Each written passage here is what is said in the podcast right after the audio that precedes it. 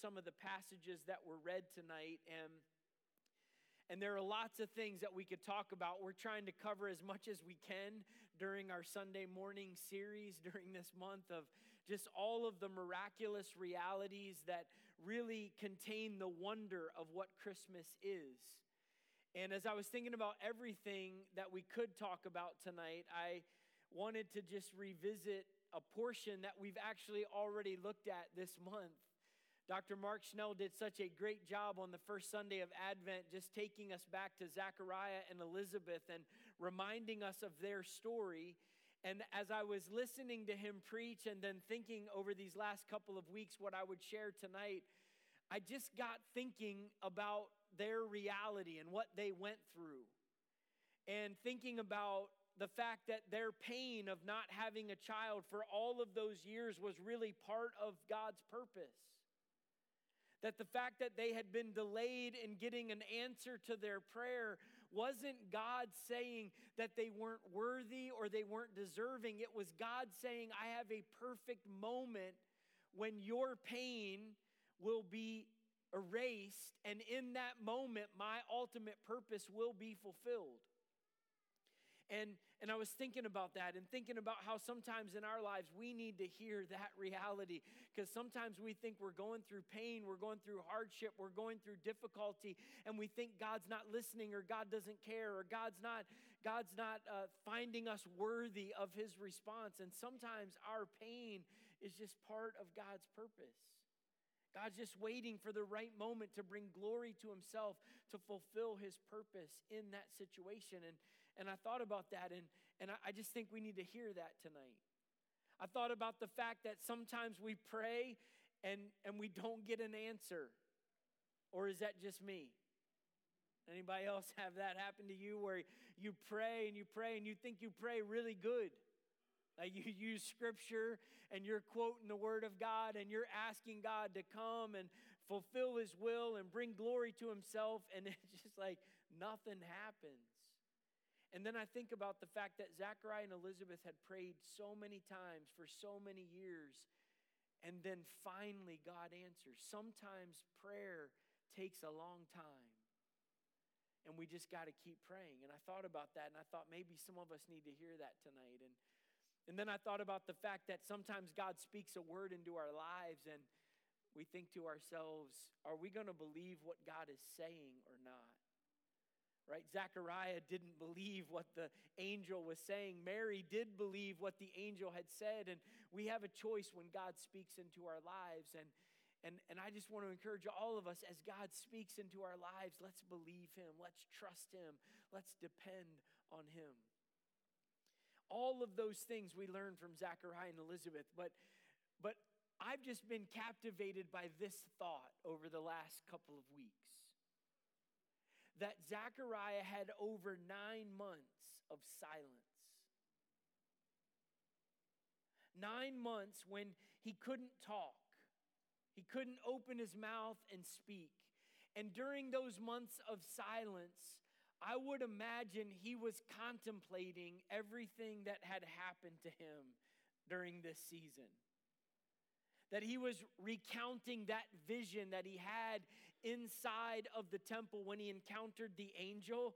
And, and I bet he replayed over and over and over in his mind I should have just believed.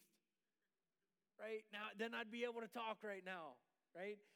And I bet he went back to that over and over and over again. But he had over nine months of silence. And I think that during that nine months, God was helping Zechariah see what he was up to in the world.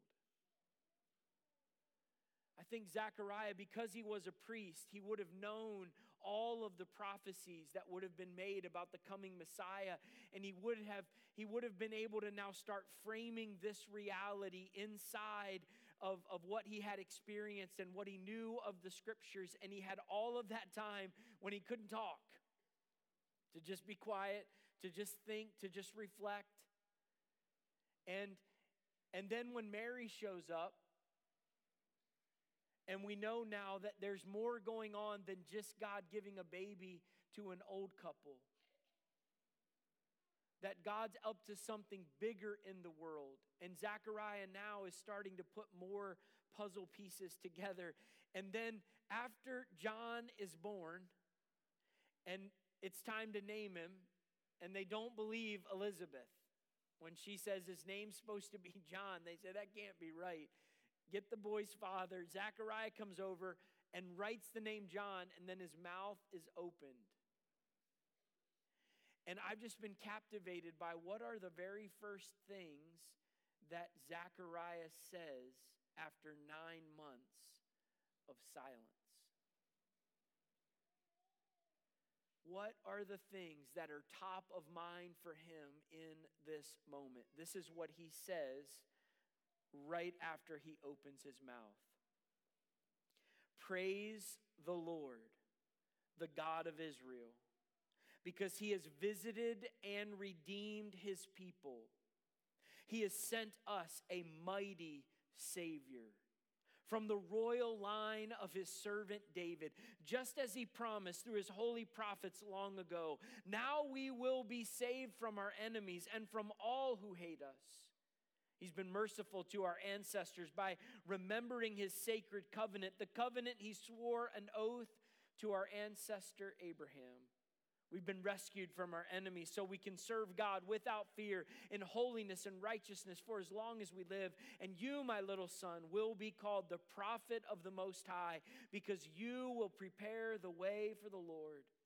You will tell his people how to find salvation through the forgiveness of their sins. Because of God's tender mercy, the morning light from heaven is about to break upon us to give light to those who sit in darkness and in the shadow of death and to guide us to the path of peace. That's what Zechariah says after nine months of silence. It's a song of praise to the Lord, it's a word of prophecy to God's people. And I want to just point out four very quick things as we prepare to take communion. First, Christmas is about the incarnation. And when we use the term incarnation, that's just a theological term which means God put flesh on and became like us. And when John when John is born and Zechariah gets to open his mouth and finally speak, he doesn't actually talk about his son first. He talks about Mary's son first because he realizes what's going on in the world, that God is becoming flesh to make his dwelling among us. This is what he says Praise the Lord, the God of Israel, because he has visited and redeemed his people.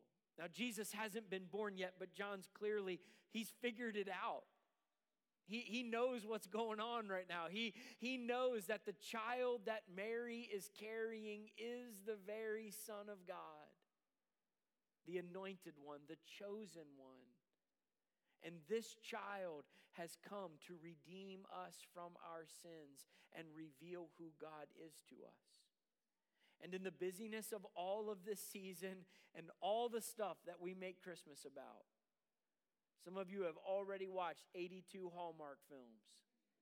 Don't even try to cover it up. We know who you are. Some of you are Christmas shopping. Some of you are done Christmas shopping. Some of you are shopping for next Christmas to get a head start. We make this season about a lot of things, and I am not diminishing or downplaying any of those things. I'm just saying, none of those things are what this season is about. Christmas is about God becoming flesh. And tonight we're going to break bread and we're going to we're going to have a cup that we're going to dip that bread in and that is a reminder to us that God took on a body. And his body was broken and his blood was spilled for us so we could be saved. Christmas is about the incarnation. Secondly, Christmas is about reconciliation. This is what Zechariah says You will tell his people how to find salvation through forgiveness of their sins. Why is God doing all of the things he's doing in the passages we read tonight? He's doing them to reconcile humanity back to God. You go all the way back to Genesis chapter 1. God creates human beings, and everything is right with the world. And then human beings sin. We rebel against God. And in that moment, we are separated from God because of our sin.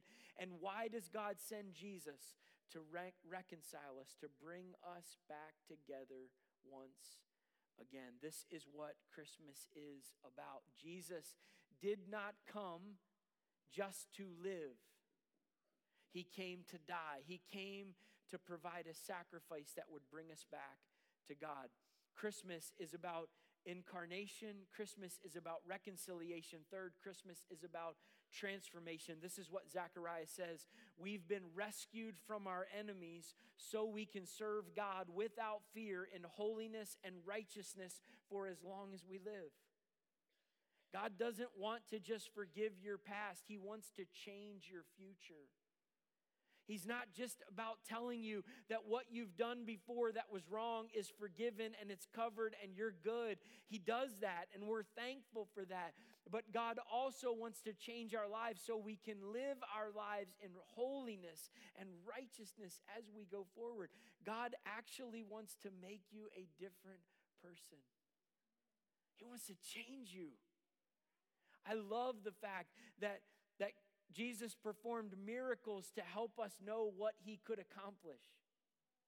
And one of the miracles that he performed is the miracle at the wedding in Cana. You remember this story where they ran out of wine? And, and they didn't know what to do because the party was going to break up earlier than it was supposed to because there was no more wine to drink. And Jesus said, Fill these jars with water. And then he touches these jars and changes the water into wine. Now, I don't know anything about wine, not a single thing, except this you can't turn water into wine. There is no chemical process that you can take water through to make it wine. It does not work that way. So when Jesus does that, he's actually changing the substance of the water and making it something different. God can do the same thing with us. We are sinners, but God can make us holy. He doesn't just he doesn't just decide to view us as holy, but he can change the substance of who we are and make us like Jesus. And this is what Christmas is about. It's not just about forgiveness, it's about transformation. One more thing Christmas is about, and then I'm going to invite us to take communion. Christmas is about completion. This is what Zechariah says because of God's tender mercy, the morning light from heaven is about to break upon us to give light to those who sit in darkness and in the shadow of death and to guide us to the path of peace. And it's that last word that I want to focus on the word peace. We often hear the word peace and we think to ourselves that this word means the absence of fighting or conflict as in, stop hitting your brother. We need to drive in this car in peace. Okay? Or, as in, those two countries were at war, but now they are at peace. They are no longer fighting, there's no more conflict. And peace certainly entails that. But the word peace in this passage is a bigger word than that. It is the word shalom. And it is a word which encompasses no conflict and no war and, and not being at each other any longer, but it's bigger than that because it's a word which means not just that we've stopped fighting, but that everything is put back just the way it is supposed to be. So when two countries stop fighting in a war and they are at peace now, the countries are still disheveled.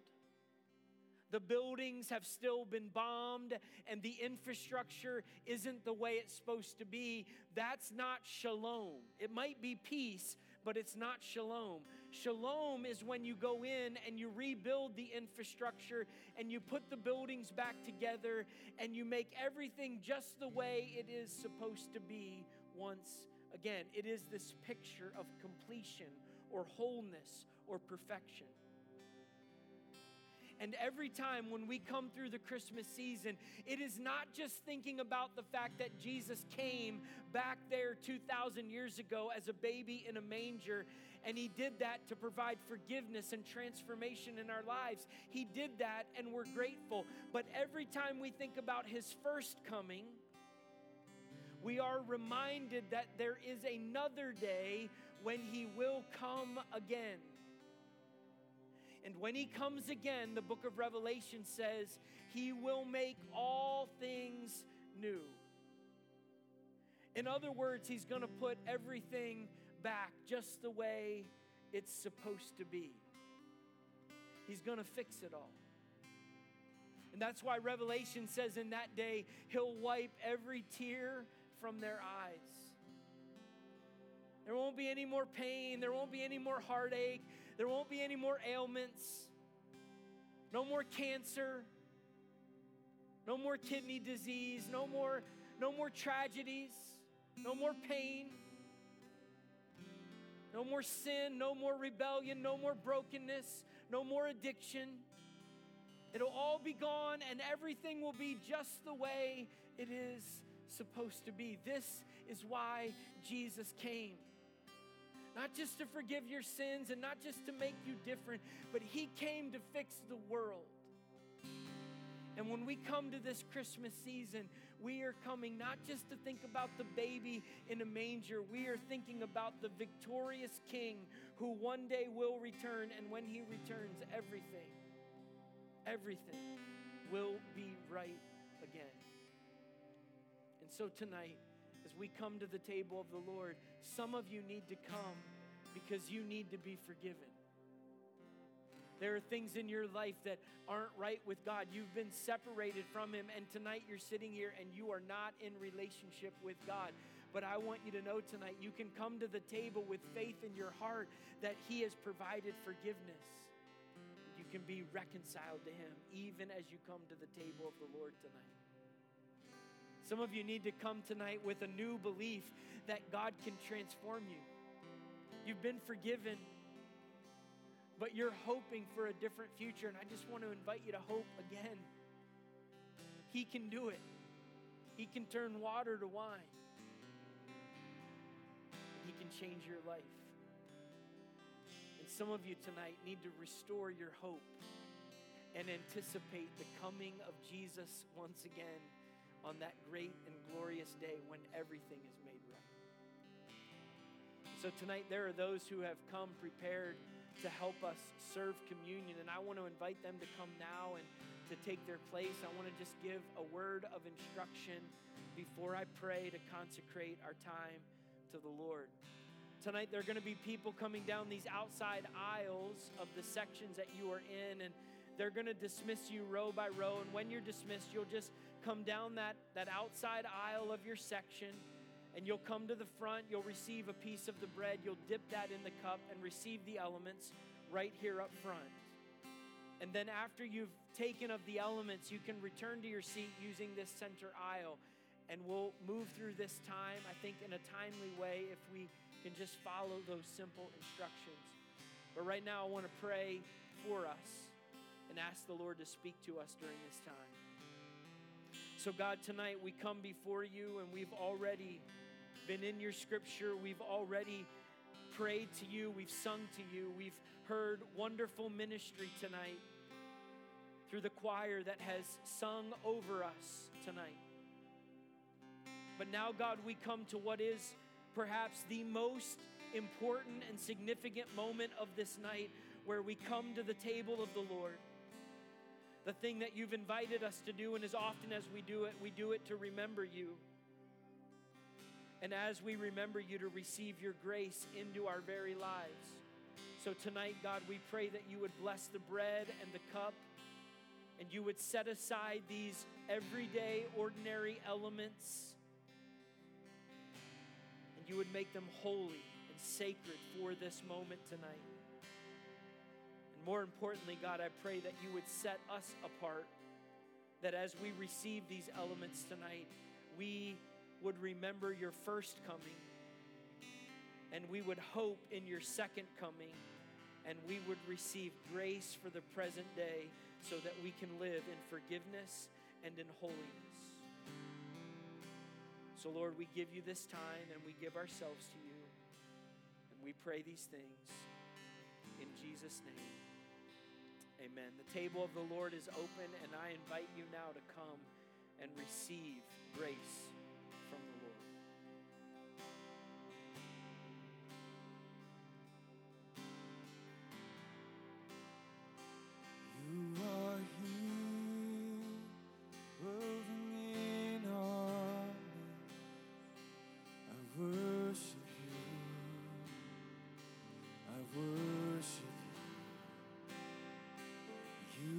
You're working,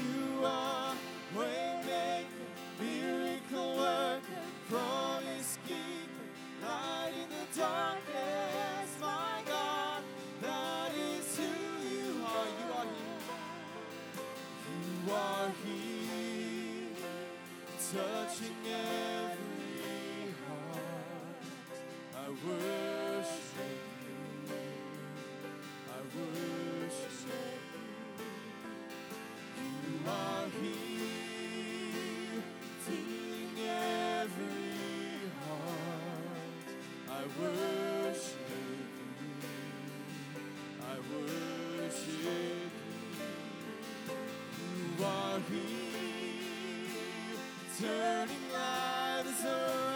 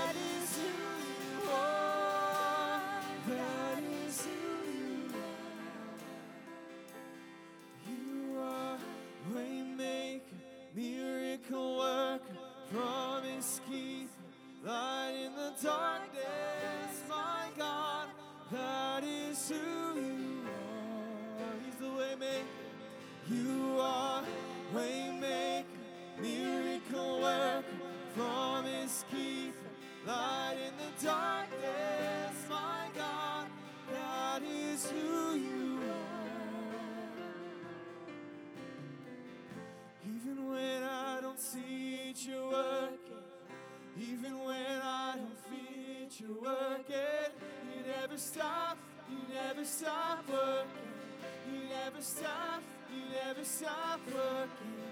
Even when I don't see it, you're working. Even when I don't feel it, you're working. You never stop, you never stop working. You never stop,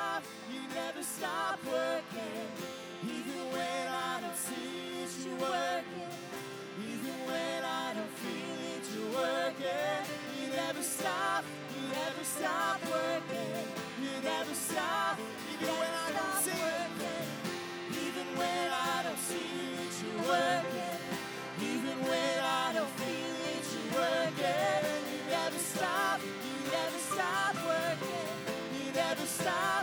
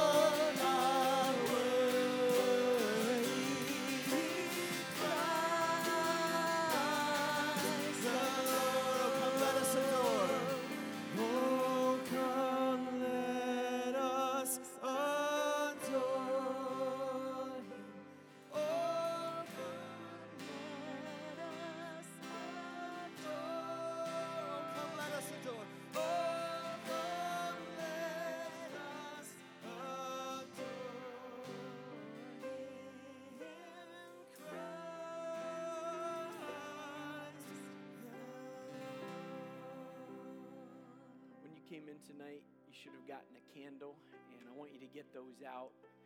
One of the reasons we light candles at Christmas time is because one of the key images in Scripture is that of Christ being the light that pierces the darkness.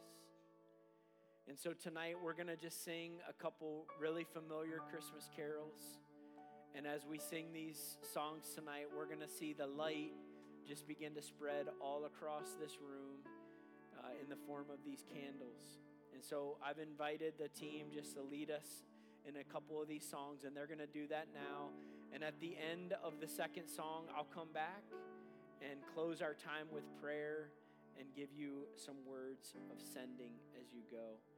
So let's light these candles tonight and let's remember Christ is the light that breaks through the darkness.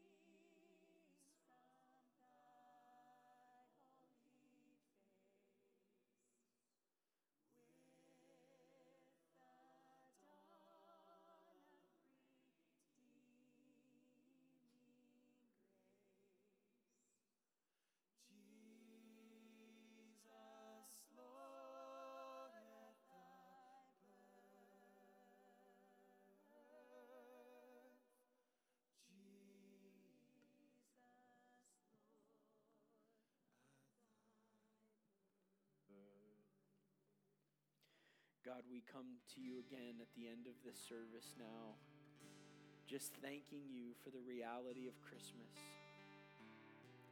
That God would take on flesh and make his dwelling among us, that you would be known as Emmanuel, God with us, and that you came not to live, but to give your life so that we could be forgiven, so that we could be changed and because of your death and your resurrection, one day you are coming back. And when you do, you will come as the victorious King. And all will be right. We look forward to that day. And we say, Lord, come. Come, Lord Jesus, come. God, would you help us in the meantime, between now and that moment, to live faithful, holy lives that bring glory and honor to your name. God, I pray for each and every one of us in this room tonight that you would help us over these next few days as we lead to Christmas Day to truly enter into what this season is all about. Help us to stay focused on you in the midst of it all. And God, as we do, would you change our lives and do a new, fresh work in us for your glory and your honor? Lord, we love you tonight. We praise you tonight. And we pray these things in Jesus' name. And all of God's people said, Amen. Now we're going to get some lights back on in here, and you can extinguish your candles. The candles should go right back in that box where you got them from. And then just beyond that box is a wonderful table of goodies that we have prepared so we can have a time of fellowship after this service. So as you are dismissed from this service, let's be dismissed to some fellowship and some sweet treats. You are sent out.